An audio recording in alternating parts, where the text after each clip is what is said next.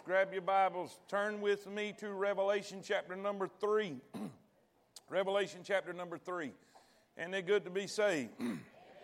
Isn't it good to have heat? Amen. All right, Revelation chapter 3. While you're turning, does anybody need a lesson? Anybody forgot to pick up your lesson? There you go. Raise your hand. Brother Johnny's going to grab. Raise it real high. Raise it real high up in the, up in the balcony. Anybody up there need a, need a lesson? Y'all good up there? All right. Anybody on this side? Anybody on this side? Oh, y'all know. Y'all got it. Amen. All right. All right. While you while you're turning to Revelation chapter three, let me let me kind of give a little reminder uh, to all those that may, maybe you're just you, you're new tonight. This is your first time with us.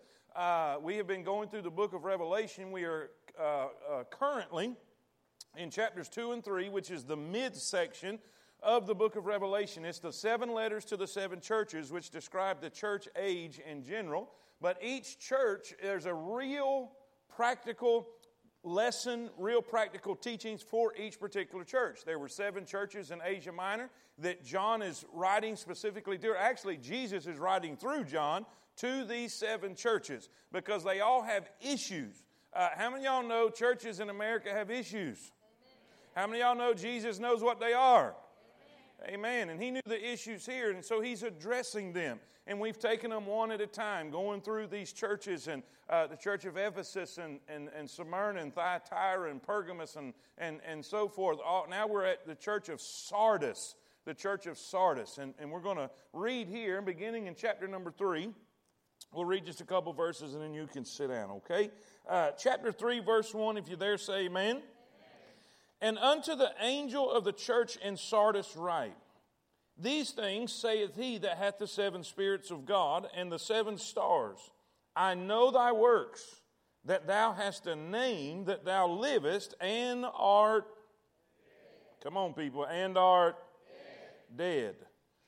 Be watchful and strengthen the things which remain, that are ready to die.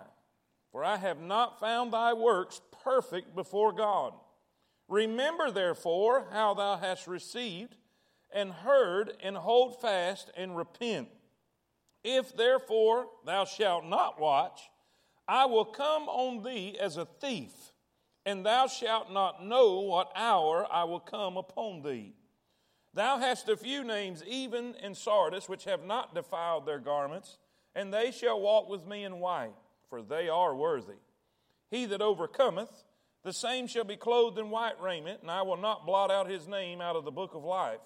But I will confess his name before my Father and before his angels. He that hath an ear, let him hear what the Spirit saith unto the churches. Father, thank you, Lord, for your blessings and your mercy. thank you for the, the honor it is to be here and the privilege. Lord, I, I, I, believe with all of my heart I have your word and I have the message that you would want me to deliver tonight, but I cannot do this on my own. I cannot do this without you. I cannot do this without your spirit and your power and your leading and your guiding. And Lord, I pray that you'll just bring to my mind and, and remind me the things that I've studied and I've, I've read. And God, I pray that you'll keep my mind clear and focused. I pray that I won't say anything carnal I pray that I won't say anything out of the way. I pray that I won't say anything that's not ordained by the Holy Ghost. I pray that I won't forget anything I need to say. And Lord, I pray that every single thing will be clearly understood by all the, the hearers here tonight. And I pray that your perfect will be done. In Jesus' name we pray. And all of God's people said, Amen. Amen. You may be seated.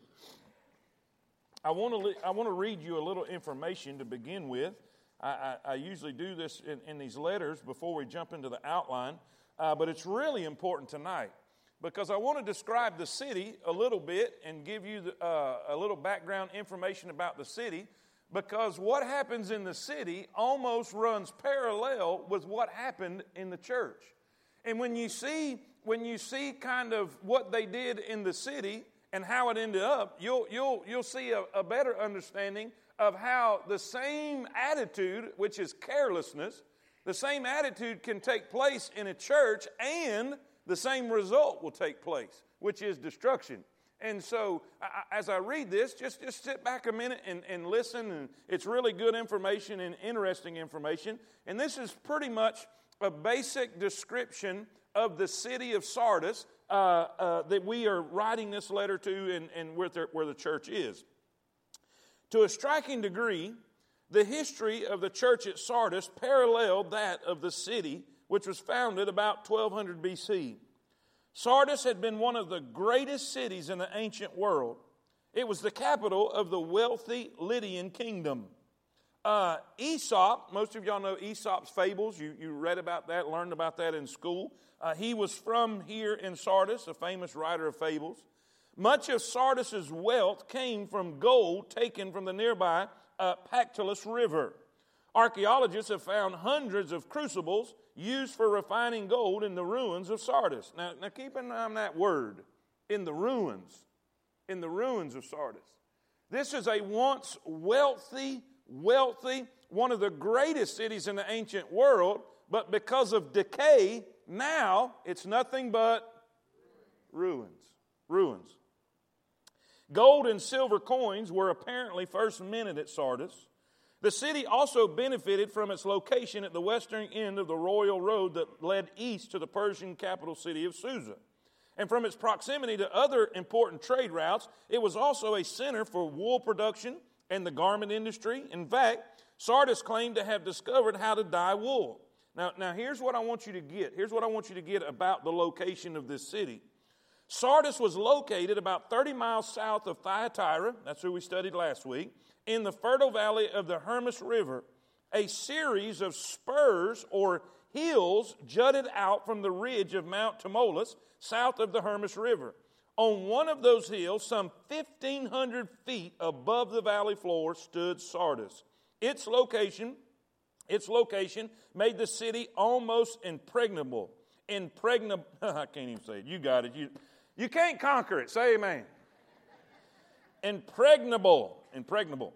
The hill on which Sardis was, uh, was built had smooth, nearly perpendicular rock walls on three sides. It was completely surrounded by, by a cliff, if you will, on three sides. Uh, only from the south could the city be approached via steep, difficult path. The one drawback, the one drawback to an otherwise ideal site was that there was limited room for the city to expand. Eventually, as Sardis grew, a new city sprang up at the foot of the hill, and the old site remained a refuge to retreat into when danger threatened. Now, here's, here's the deal it's, it's seemingly impossible location to conquer. I mean, in their minds, this was an impossibility. We could never be conquered. This is the greatest place. It caused the inhabitants of Sardis to be overconfident. That complacency eventually led to the city's downfall through carelessness. Say that with me through carelessness. The unimaginable happened. Sardis was conquered. The news of its downfall sent shockwaves through the Greek world. Even in John's day, several centuries later, a proverbial saying equated to capture the Acropolis of Sardis with to do the impossible. In other words, they compared being able to conquer this city with doing the impossible. And in finding this, here's a, here's a Dr. Robert L. Thomas relates the account of Sardis' fall. Watch what he says. Despite an alleged warning against self satisfaction by the Greek god whom he consulted, Croesus, the, the king of Lydia, initiated an attack against Cyrus, king of Persia but was soundly defeated and returning to Sardis to recoup and rebuild his army from another attack, he was pursued quickly by Cyrus, who laid siege against Sardis. Croesus felt utterly secure in his situation atop of the Acropolis and foresaw an easy victory over the Persians, who were cornered among the perpendicular rocks in the lower city. An easy prey for the assembling uh, Lydian army to crush. Now, after retiring one evening while the drama was unfolding, he awakened to discover that the Persians had gained control of the Acropolis by scaling one by one the steep walls in 549 BC. So secure did the Sardians feel that they left this means of access completely unguarded. You get that? They left it completely unguarded because they were so careless and they were so self secure. They permitted the climbers to ascend unobserved. It is said that even a child could have defended the city from this kind of attack. But not so, uh, not so much as one observer had been appointed to watch the side that was believed to be inaccessible. History repeated itself more than three and a half centuries later when Antiochus the Great conquered Sardis by utilizing the services of a sure footed mountain climber from Crete, and that was in 195 BC.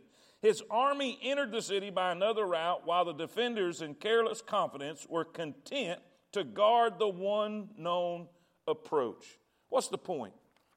What's the point? Later on, Sardis regained its, or, or, excuse me, never regained its independence, and eventually coming under Roman control in 133 BC. Uh, it was destroyed by a catastrophic earthquake. Uh, uh, Tiberius came in and, and rebuilt the city. They, they built a temple to him, dedicated in his honor, and all that. But, but here's, here's what I want you to get. As we go through this lesson, I, I want you to see, I want you to see the parallel between the attitude of the people in Sardis and the carelessness that that attitude created, and they, it led to their defeat.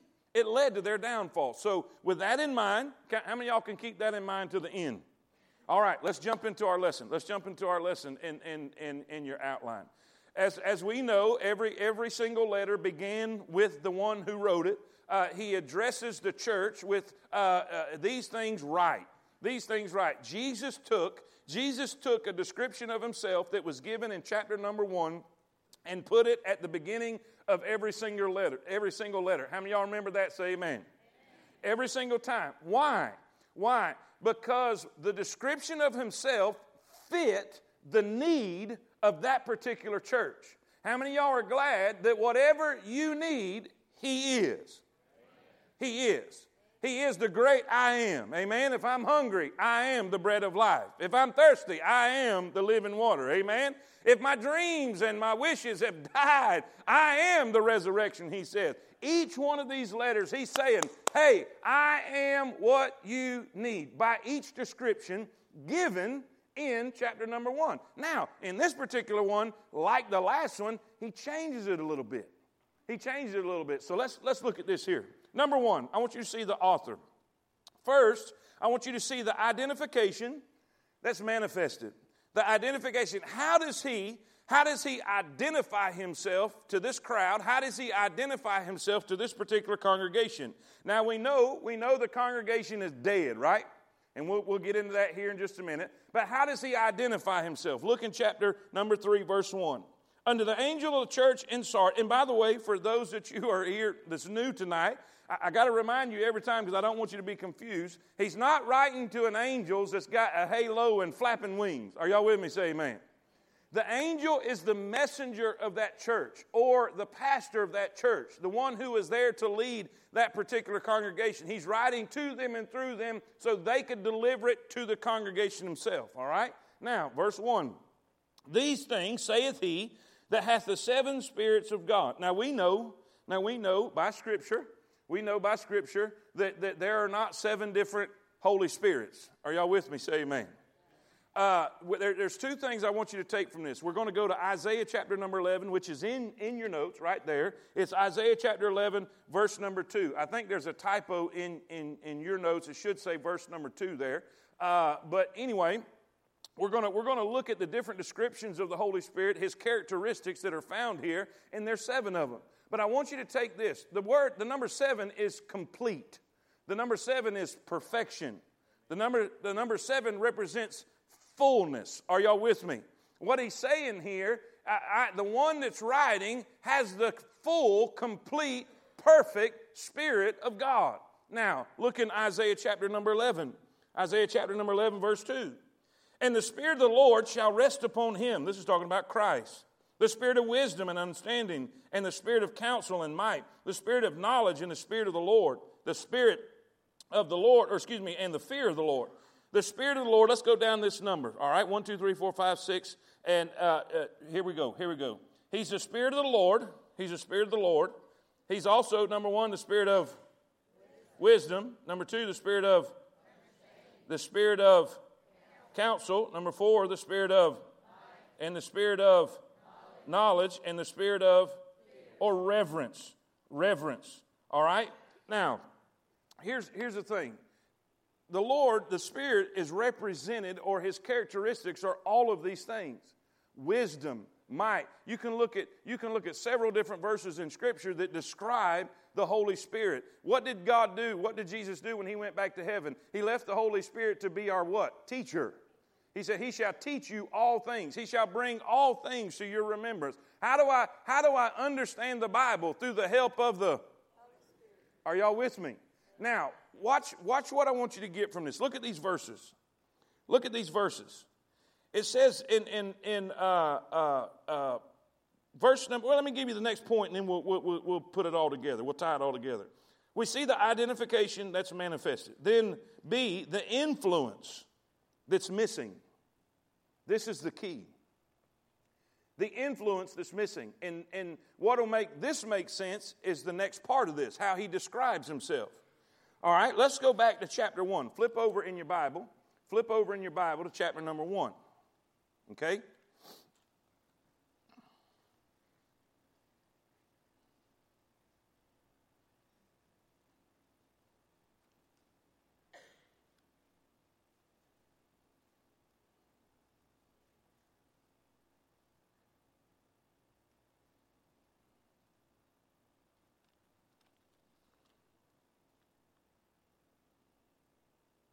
When you get there, say amen. amen.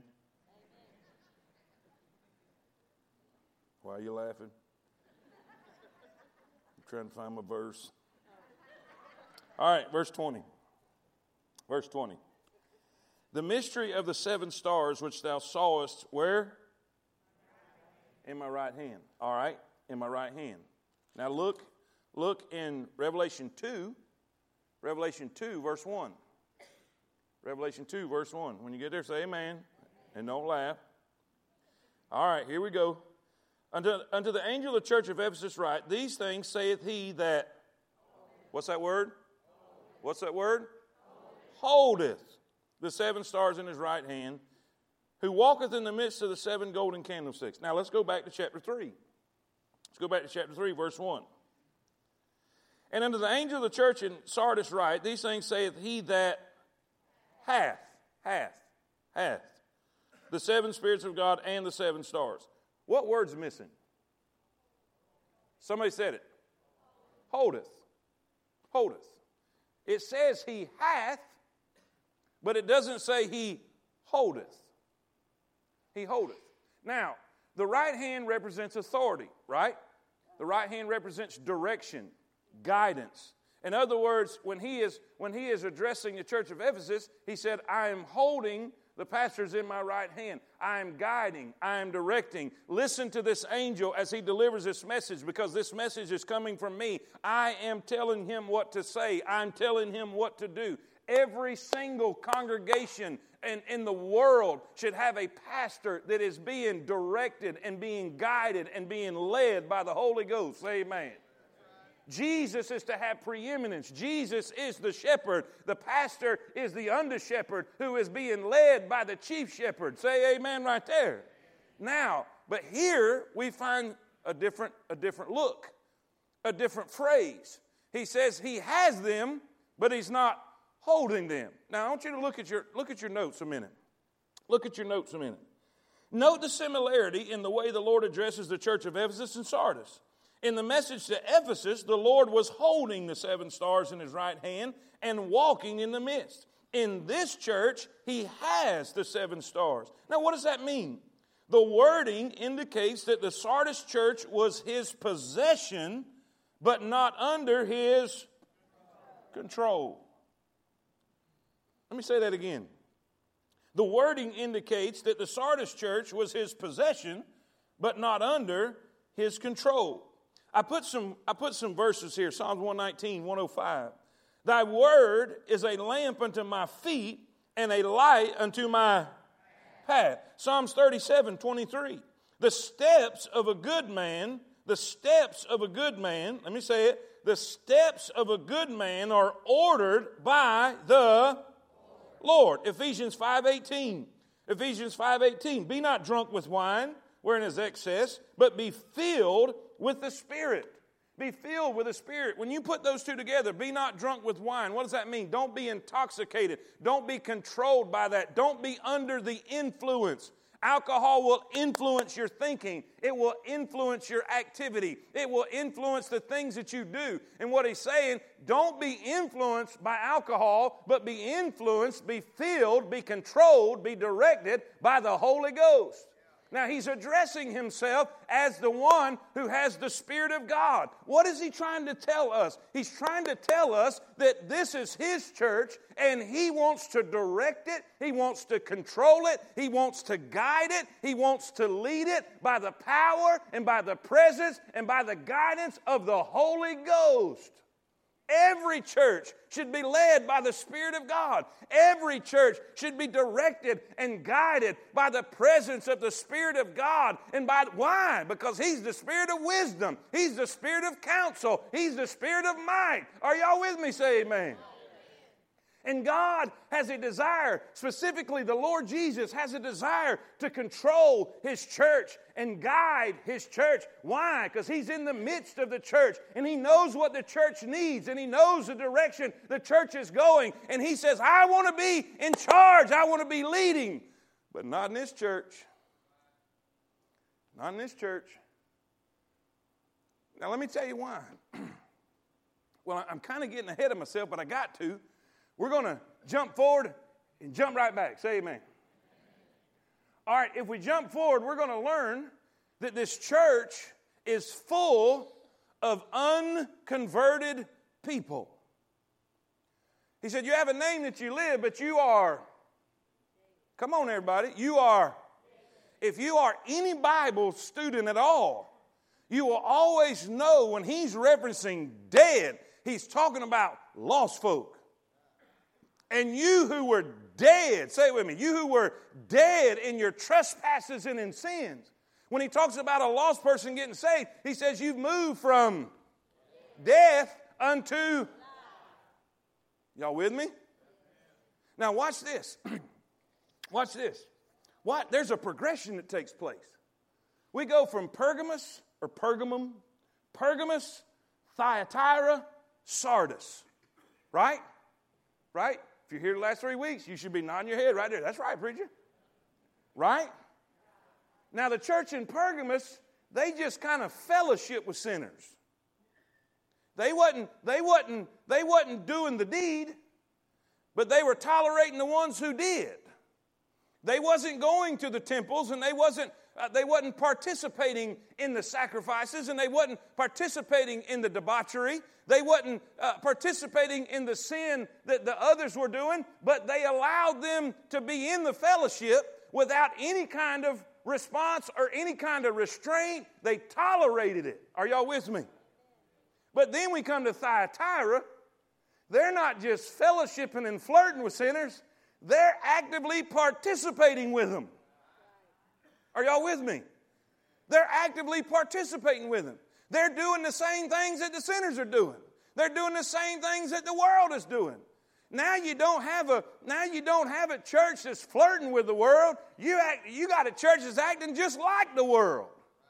Now watch. Now we come to Sardis.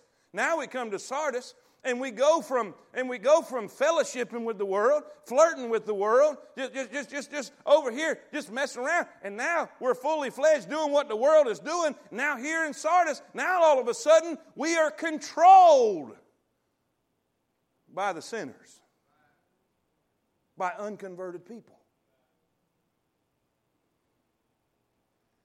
Let me tell you something. I've been in churches all over the place I've had the awesome opportunity, undeserving, but I've got to preach in a lot of different states and I've been in a lot of different churches. And I was, I've been in a lot of churches before I was even a preacher. I went to revivals and meetings with my father, and, and I've been in tons of places. And I'm going to tell you this right now there's some dead places out there. Now, I'm not talking about, I'm not talking about, you know, a dead service. Now, we're not, we're not swinging from the chandeliers every Sunday here. Sometimes y'all come in and y'all like in a coma until about third way through the service, and then y'all kind of loosen up a little bit and make hard on me. Hello. That's not the kind of dead I'm talking about. I'm talking about no life. No life. There's churches all over America that flirted with. sin. Here's the thing what happened to the church? How did it get dead? Because it was once alive. It, it, it once, it once had a, you know, a reputation. It, it once was alive because the outside world still thought it was. But they're dead. So, it, it once, so, so what, what killed it? The wages of sin is it was sin. But here's what happens we got people in leadership that's not even saved. People over committees that's not even saved. People in leadership roles, major leadership roles in churches all over America that's not even saved. They were popular. They came in and they were a pillar of the community, but they were never converted. But everybody liked them, they were popular. Let's give them a place. Yeah, that's a good point. They gave a lot of money to the church. Let's keep them somewhere. Let's keep them happy. And the church was so in. Now think about how this works. How many of y'all have ever heard the, heard the terminology, the camel's nose in the tent? One person in the whole building. How many of y'all have never heard getting the camel's nose in the tent? Raise your hand. I'm fixing to educate you. Here's the point.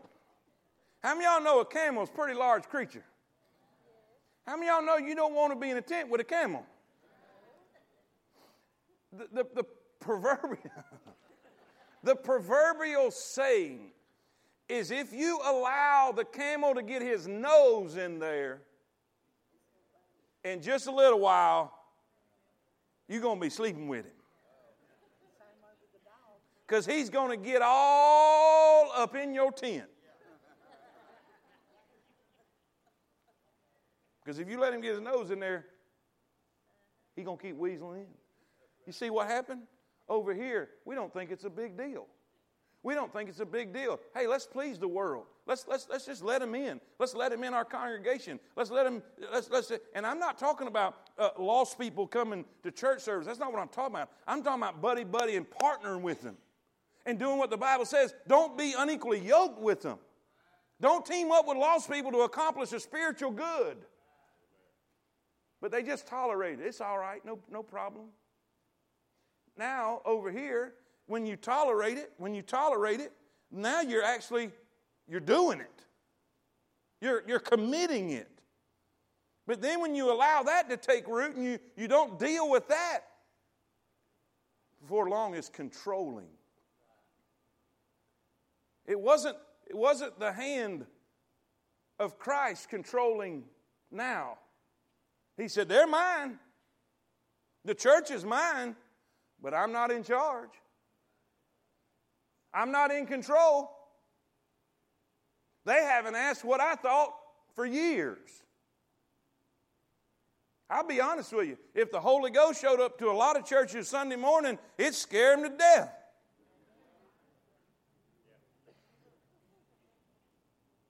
They've learned you don't, they don't have to, they don't have to have the Holy Ghost to do church. They've been doing church for years. And there's cobwebs in the baptistry. They got our four and no more. The chosen, frozen. Got buzzards roosting on the steeple because it's dead.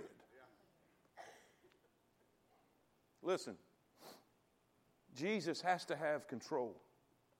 He wants to lead his church by the Holy Spirit. He said, He that hath the seven spirits of God, who has the, the angels, but not control of them. Well, what, what's controlling if the Holy Spirit's not controlling? Popularity. Churches, dead churches, are controlled more by popularity than prayer. They're controlled more by status than scriptures. They're controlled more by the majority and not the master. Watch this, number two. Look at the accusation. I know thy works. I know thy works.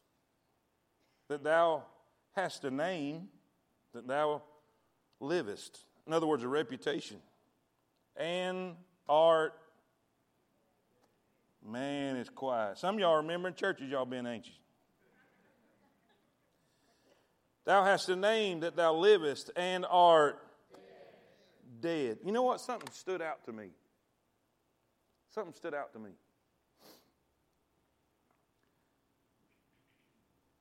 In all these letters, he said, I know thy works. I, right? That's one phrase that's in all of them. I know thy works, I know thy works, I know thy works, I know thy works, I know thy works.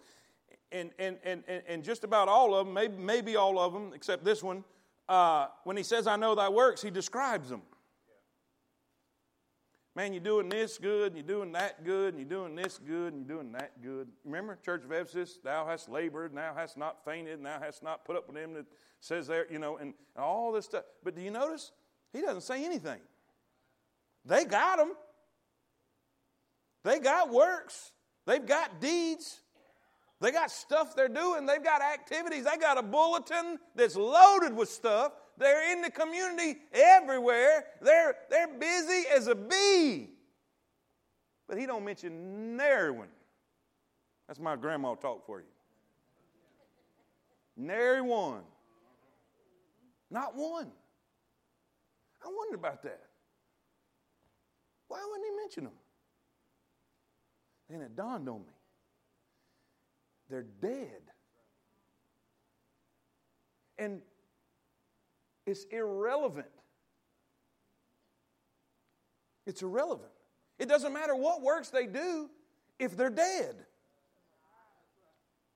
It doesn't matter how much community service they do. It doesn't matter how many uh, uh, hungry people they feed. It doesn't matter how many widows that they take care of. It doesn't matter how many deeds of service that they do if they are dead. dead. It's like rearranging the deck chairs on the Titanic.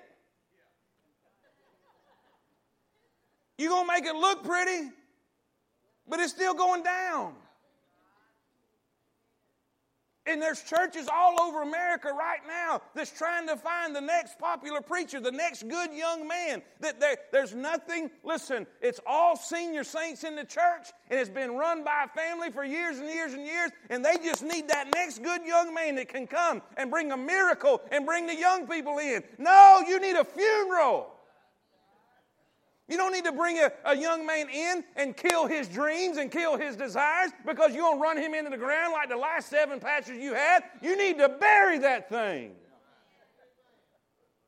Your problem is not a new leader, your problem is you're dead. Dead. Bring in another preacher. Paint the building, build another building, start a new ministry. It's all irrelevant if you're dead. I know I'm going to get hate mail over this one. But it's the God's truth. Certain groups in the church have controlled it for years, and anytime somebody with a desire, sometimes somebody with a vision, and sometimes with a heart, if it goes against what they want, man, they kill them. And it's because they're unconverted. He said, You have a name, you have a reputation that thou livest. Everybody in the community, everybody in the community thinks you're the, you're the hottest thing. Because you said it, you have works. I know thy works. You have your reputation. If you was to come into Sardis, man, everybody in town said, man, that's where you need to go. They have a lot of activities. They've got something for the kids. But see, God looks past the surface things. God doesn't look at the things that we look at. God looks past all of that. He said, You've got a reputation on the outside that you are all that and more, but you're dead. Listen, he says the same thing.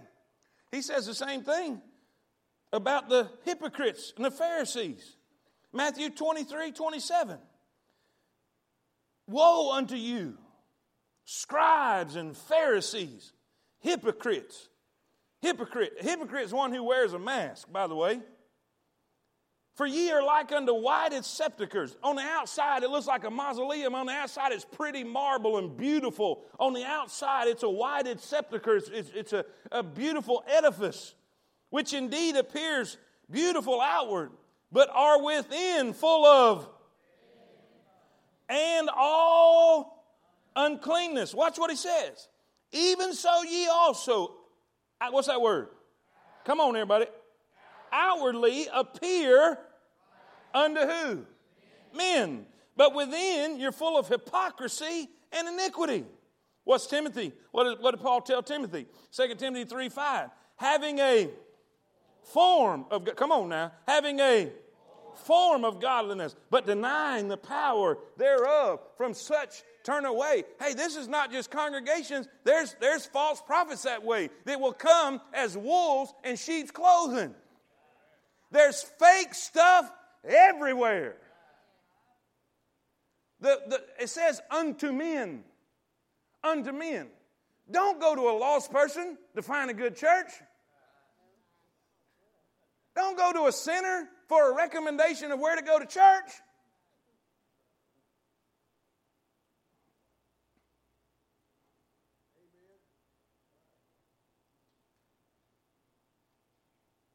One year we was voted best church in Coleman. I said, throw that junk in the garbage. I meant it. And I wasn't trying to be, uh, you know, uh, here, here's the deal. Number one, says who? Number two, what, what are these churches that are really trying, that are really serious for God? and they're struggling because they just don't have certain things and resources and they're trying their best. So, we better than them because we got a, a, a, concrete parking lot or a big building or. Are y'all with me? I, I'm trying to make a point here. I'm trying to say this that on the outside there are people who will say this and that about all kind of places, but God looks past all that garbage. Man, people will tell you, people will tell you, eh, more lost people than saved You got to have this and you got to have that. and You got to have. Let me tell you something. We grew faster and more in a tent in the parking lot in the dead of winter. Are y'all with me? He says, You got a reputation. You got a reputation that you're alive. You got a reputation that you're, you're all that. But let me tell you something. Here's the reality you're dead. You're dead.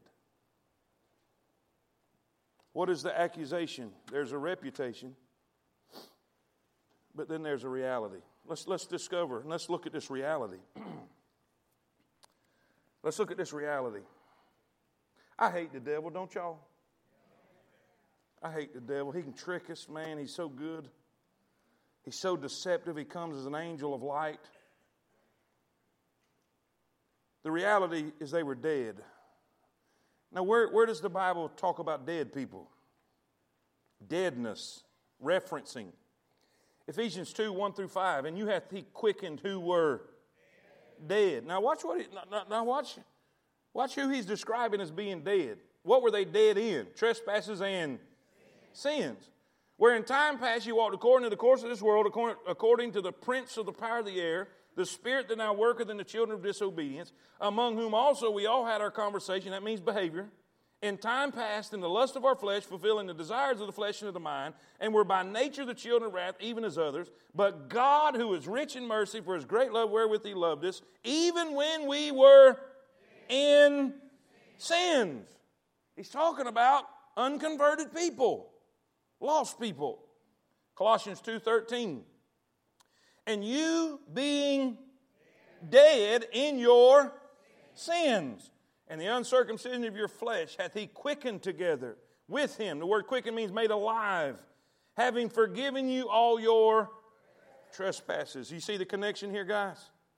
John 5 24, Verily, verily, I say unto you, he that heareth my word and believeth on him that sent me hath everlasting life and shall not come into condemnation, but is passed from what? Death. Unto death, loss, life, saved. Now, I'm, I'm, I'm going to I'm to tell you this. I, I, I, I was told this quote came from Billy Graham, but I, I don't know. I don't know where it came from. I'm just going to agree with the quote, whoever said it. Some people, some people think you have to go to a foreign soil to find a fertile mission ground. But America's churches is the largest mission field in the world almost. Why? Because it's full of unconverted people. You go by church after church after church after church after church after church after church, and there's one or two cars in the parking lot. And they're, they're, they're, they're, they're, they're falling, listen, falling apart. And, and, you, and you say, well, what, what's going on? What's happening? What's happening? Dead. Dead. Like so many churches, watch this now. Like so many churches today, it was defiled by the world. It was defiled by the world, characterized by inward decay, and populated by unredeemed people playing church.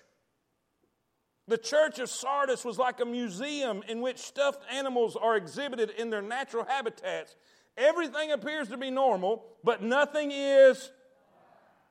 How many y'all know what I'm. Can y'all see that picture? Man, you got this polar bear exhibit.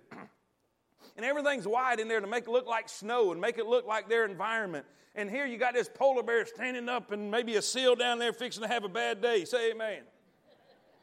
Or in the next in the next room, you have this this this look of the of the, the safari and, and you got high grass and this lion crouching and, and the zebra over here. He don't know nothing. And it all looks so real. And it looks so vibrant and the colors are so lively. And I mean, they, they seem even real to the touch, but they're all dead. And you can go to church after church after church, and they're singing songs, and they're meeting, and they have a steeple, and they have pews, but they're dead. They're not reproducing. Life begets life. Life begets life. And energy and excitement and enthusiasm. And you don't have to, you don't have to, you don't have to work it up and you don't have to manufacture it. Are y'all, do y'all see this? He said, You look fine on the outside, you look like it's all there, and you look like the real deal, but the truth is you're dead. You're dead. Full of unredeemed people playing church.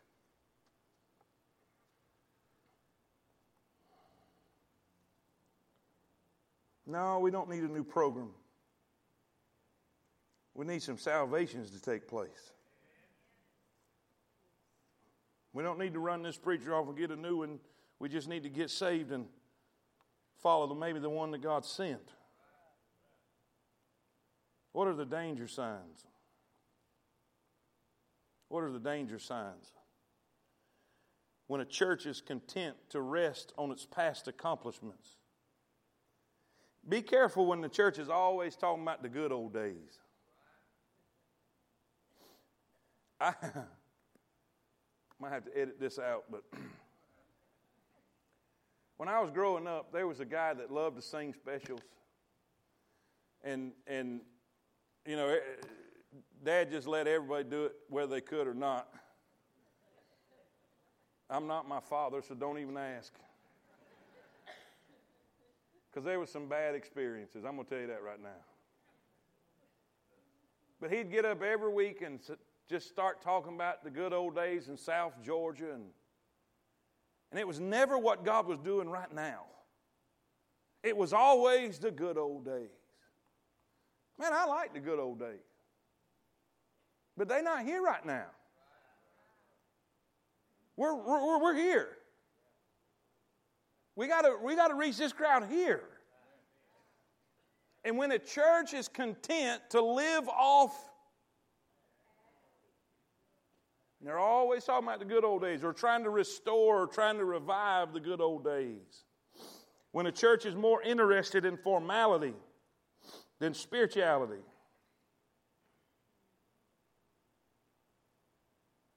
They're more interested in having business meetings and prayer meetings. When a church is more concerned with pleasing people than changing people. When a church is more concerned with material things, what they own, what they have, the property, the buildings, than spiritual things. Listen, we don't need none of this stuff. So, how you know? Well, a tornado made it where we couldn't use it, so we just had church at the football stadium in Coleman. Amen. Amen. That's right. It's going to get better, guys. Watch it. When a church is more concerned about what men think than what God said. Be careful with that person at all when you give them a Bible verse for whatever they have an issue with and they say, Well, I feel like, whoa. One of my mentors was talking with a gentleman that, that was having some problems. He didn't like some of the things that was going on. And, and, and he shared with him several verses to support why they were doing what they were doing. And he literally said this, whether he did it on purpose or whether he didn't realize what he was saying. I don't care what the Bible says. This is what I like. Now, I know what you're thinking. You might have been one of the ones going, Ooh. But we may not actually come out and say it like he did. But there are people that has that attitude.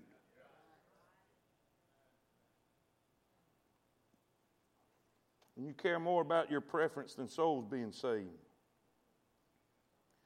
When you're more concerned with voting than volunteering.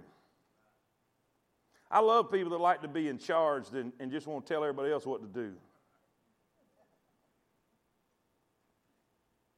You can be in charge around here. That just means you're the first one to do it. Leading the way. No leader around here is going to send up anybody up a ladder they ain't already climbed. When you're more concerned with fighting than faithfulness, when you're more concerned with whining than working, I can do this all night. It's a good chance you're probably dead. Dead. What's the admonition? Lord, help us. We got we got it. Don't worry. It's all good. How many y'all can listen faster?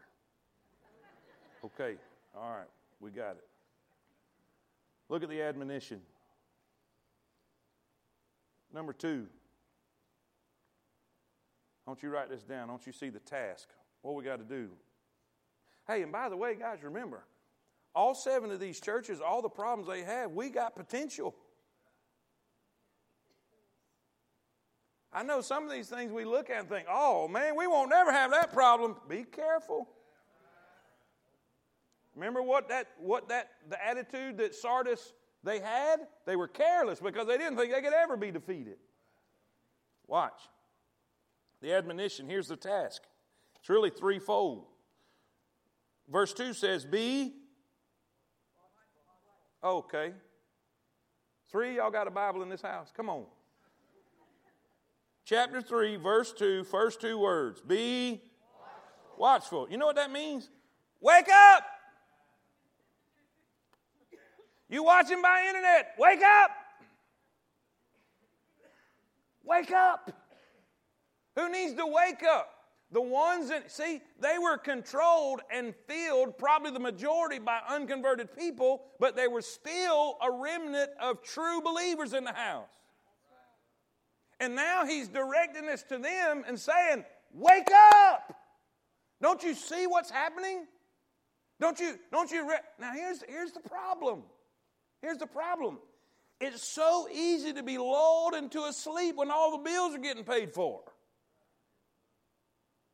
When, when there's a decent crowd showing up. Hey, even lost people say amen every now and then. You don't have to be spiritual to say amen. Hello? Nobody wants to say it, do we?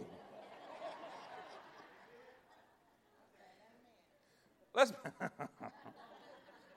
let's be honest. Let's be honest. How many of you have not been spiritual at all whatsoever because you had a bad day that you didn't even want to be at church that day, but you said it anyway? See, we don't have to be spiritual. And this place is this place has a reputation. It probably has a lot of activity. On the outside, it looks really good. So the people that are really truly converted, sometimes if if if I have to tell you to wake up, what are you doing? This is not a hard question. If I had to tell you to wake up, what are you doing? Sleeping. You're lulled to sleep. You're lulled to sleep. And, and here's, here's the times when you're lulled to sleep when you're feeling good. If you're freezing to death, it's hard to go sleep. It's hard to go to sleep when your teeth are chattering. Say amen. It's hard to go to sleep when you're uncomfortable. It's and it. Watch this now. I mean, I mean, I'm just trying to be practical. I'm trying to get y'all to get this. It's hard to get comfortable when you can't pay the bills. I can't tell you how many times I've, I've worried myself to sleep and couldn't sleep and worried all the way home because there wasn't enough money that came in the offering to pay the bills. Y'all don't know nothing about all that. I remember. Let me tell you something. Nothing will make you pray like not being able to pay your bills. There's one thing that I wanted to make sure that we had a good testimony in our community. We paid our bills no matter what. And, and man, I'm telling you, you'll pray. When things aren't going right, you'll pray. But when do we stop? When things are going. You don't believe that? Look what happened at 9 11. People all over the place. Even, even them liberal news outlets were saying, America prayed. Everybody everywhere prayed. They were showing up to church when they didn't even have church. But how long did that take to wear off? We will always remember, we'll never forget, we'll never forget what the Islamic terrorists did. In just a little bit, we, we voted a man whose name was Hussein.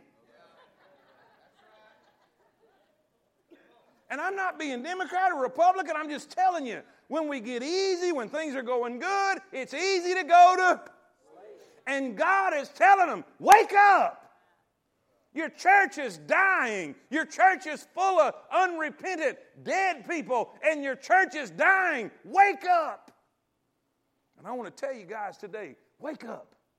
Wake up and see what the world's trying to do to your family. Wake up and see what this culture's trying to do to your kids. They want to destroy your kids. They're infiltrating. Let me tell you something. Let me tell you something. There is an epidemic there is an epidemic right now of kids that are struggling with same sex attraction right now because it's so real and so powerful in the culture. While churches all over America and parents are going to sleep and their kids are struggling to death over this. They're coming out by the droves because the devil's got them so confused. They don't know what to think and they don't want to. And you know what we're doing? We're watching Ellen and we're watching all these shows that glamorize uh, homosexuality. We think it's funny. We laugh at it. Ha ha ha ha. Till one of our kids comes out. And that's happening because God's people are sleeping. Abortion took place because the church went to sleep. There are so many things I could just go down the list of the wickedness that's taken place in our country because we've been sleeping on the job. And God says, Wake up. Wake up. Then he says this Strengthen the things that remain. Strengthen the things that remain. He said, That that are ready to die. For I have not found thy works perfect, means complete before God. How do we do that? How, how do we save that which is ready to die? Verse 3 Remember, therefore, how, that's how, how thou hast received and heard. In other words, remember what you heard. Remember the scriptures. Remember the Word of God. Let's get back to it. Hey, let me tell you something. The Word will work if you work it. Listen, we don't need a we don't need a fancy singing group to come in to have revival. We don't need a world renowned evangelist to have revival. If we'll just start doing what that book says, we'll have revival. It's the same scriptures. It's the same thing that was preached at the Welsh revivals. It's the same thing that was preached during the Great Awakenings in America. The greatest revivals of America and England and Scotland and Germany all came out the same Bible. It still has power. It's quick and powerful, sharper than any two edged sword. Somebody say, man. We just got to start read, reading it again and preaching it some more and remember it and living it and obeying it. Somebody say, man. Remember what you heard. And he's talking to that remnant, guys. He's talking to the ones that's not dead, but they're sleeping. He's saying, Wake up. Remember what got you here. Man, it's easy to see all of this, and I've been guilty myself of throwing it in neutral because we can pay the bills and we're, we're able to take care of the needs that we have. And we got a comfortable building. And, and really, there's no major stress on us.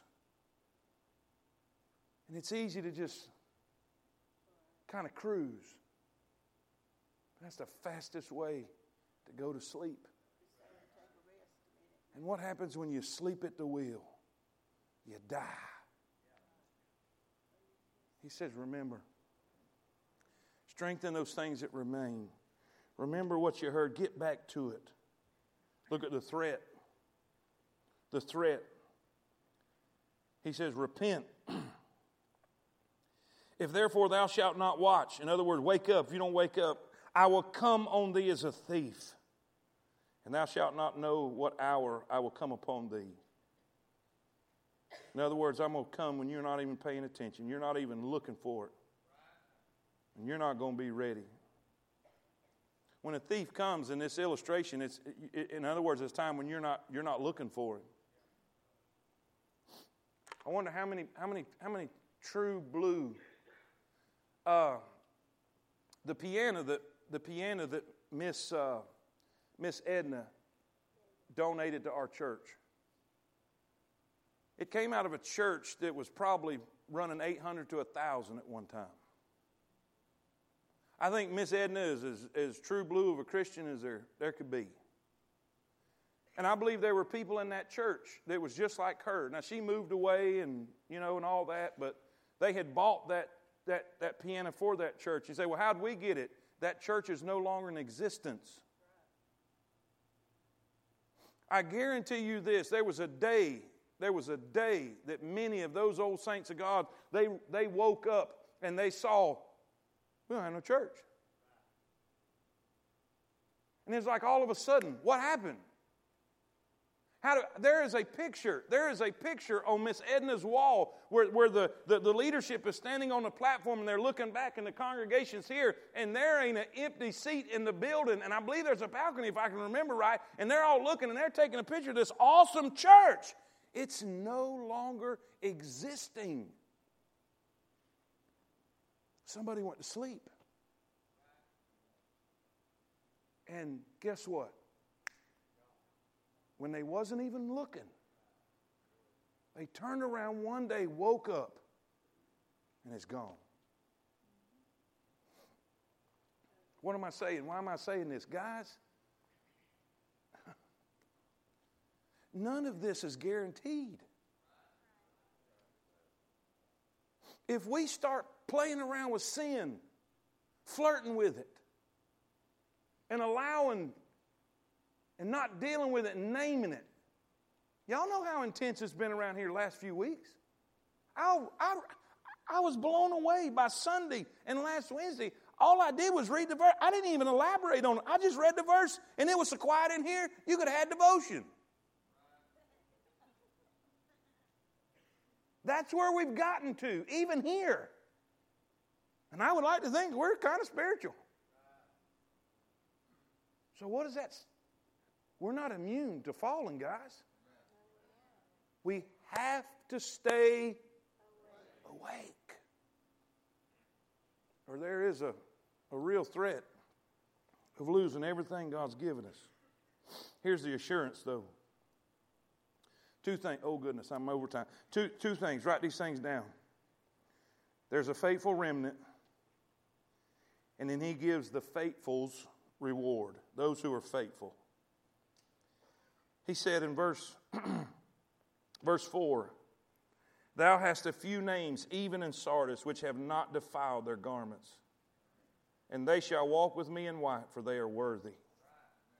Even in that church full of dead, unrepentant, unredeemed, unregenerated people, there was still a faithful remnant. What's that mean? It don't matter what y'all do, you can do right. We're not going to stand before God as a church. You're going to stand before God as an individual believer. There was still a remnant. Now, let me read this and we'll pray. He that overcometh, the same shall be. This is talking about a true, genuine believer. Every time you see the overcomer, we know he's talking about a true, genuine believer. The same shall be clothed in white raiment, and I will not blot out his name out of the book of life. You see, in that day, in, in, in the ancient days, each city would have like a census, and they'd have everybody's name on a list and on a book. And the undesirables they would scratch out. They would take their name off of the citizen roll and what God is saying here, He says, I'll never blot you out. You'll always be mine. A true blue believer, He says, You'll always be mine. Somebody say amen. amen. Thank God for His assurance. Let, let's, let's, let's pray. Father, thank you, Lord, for your word.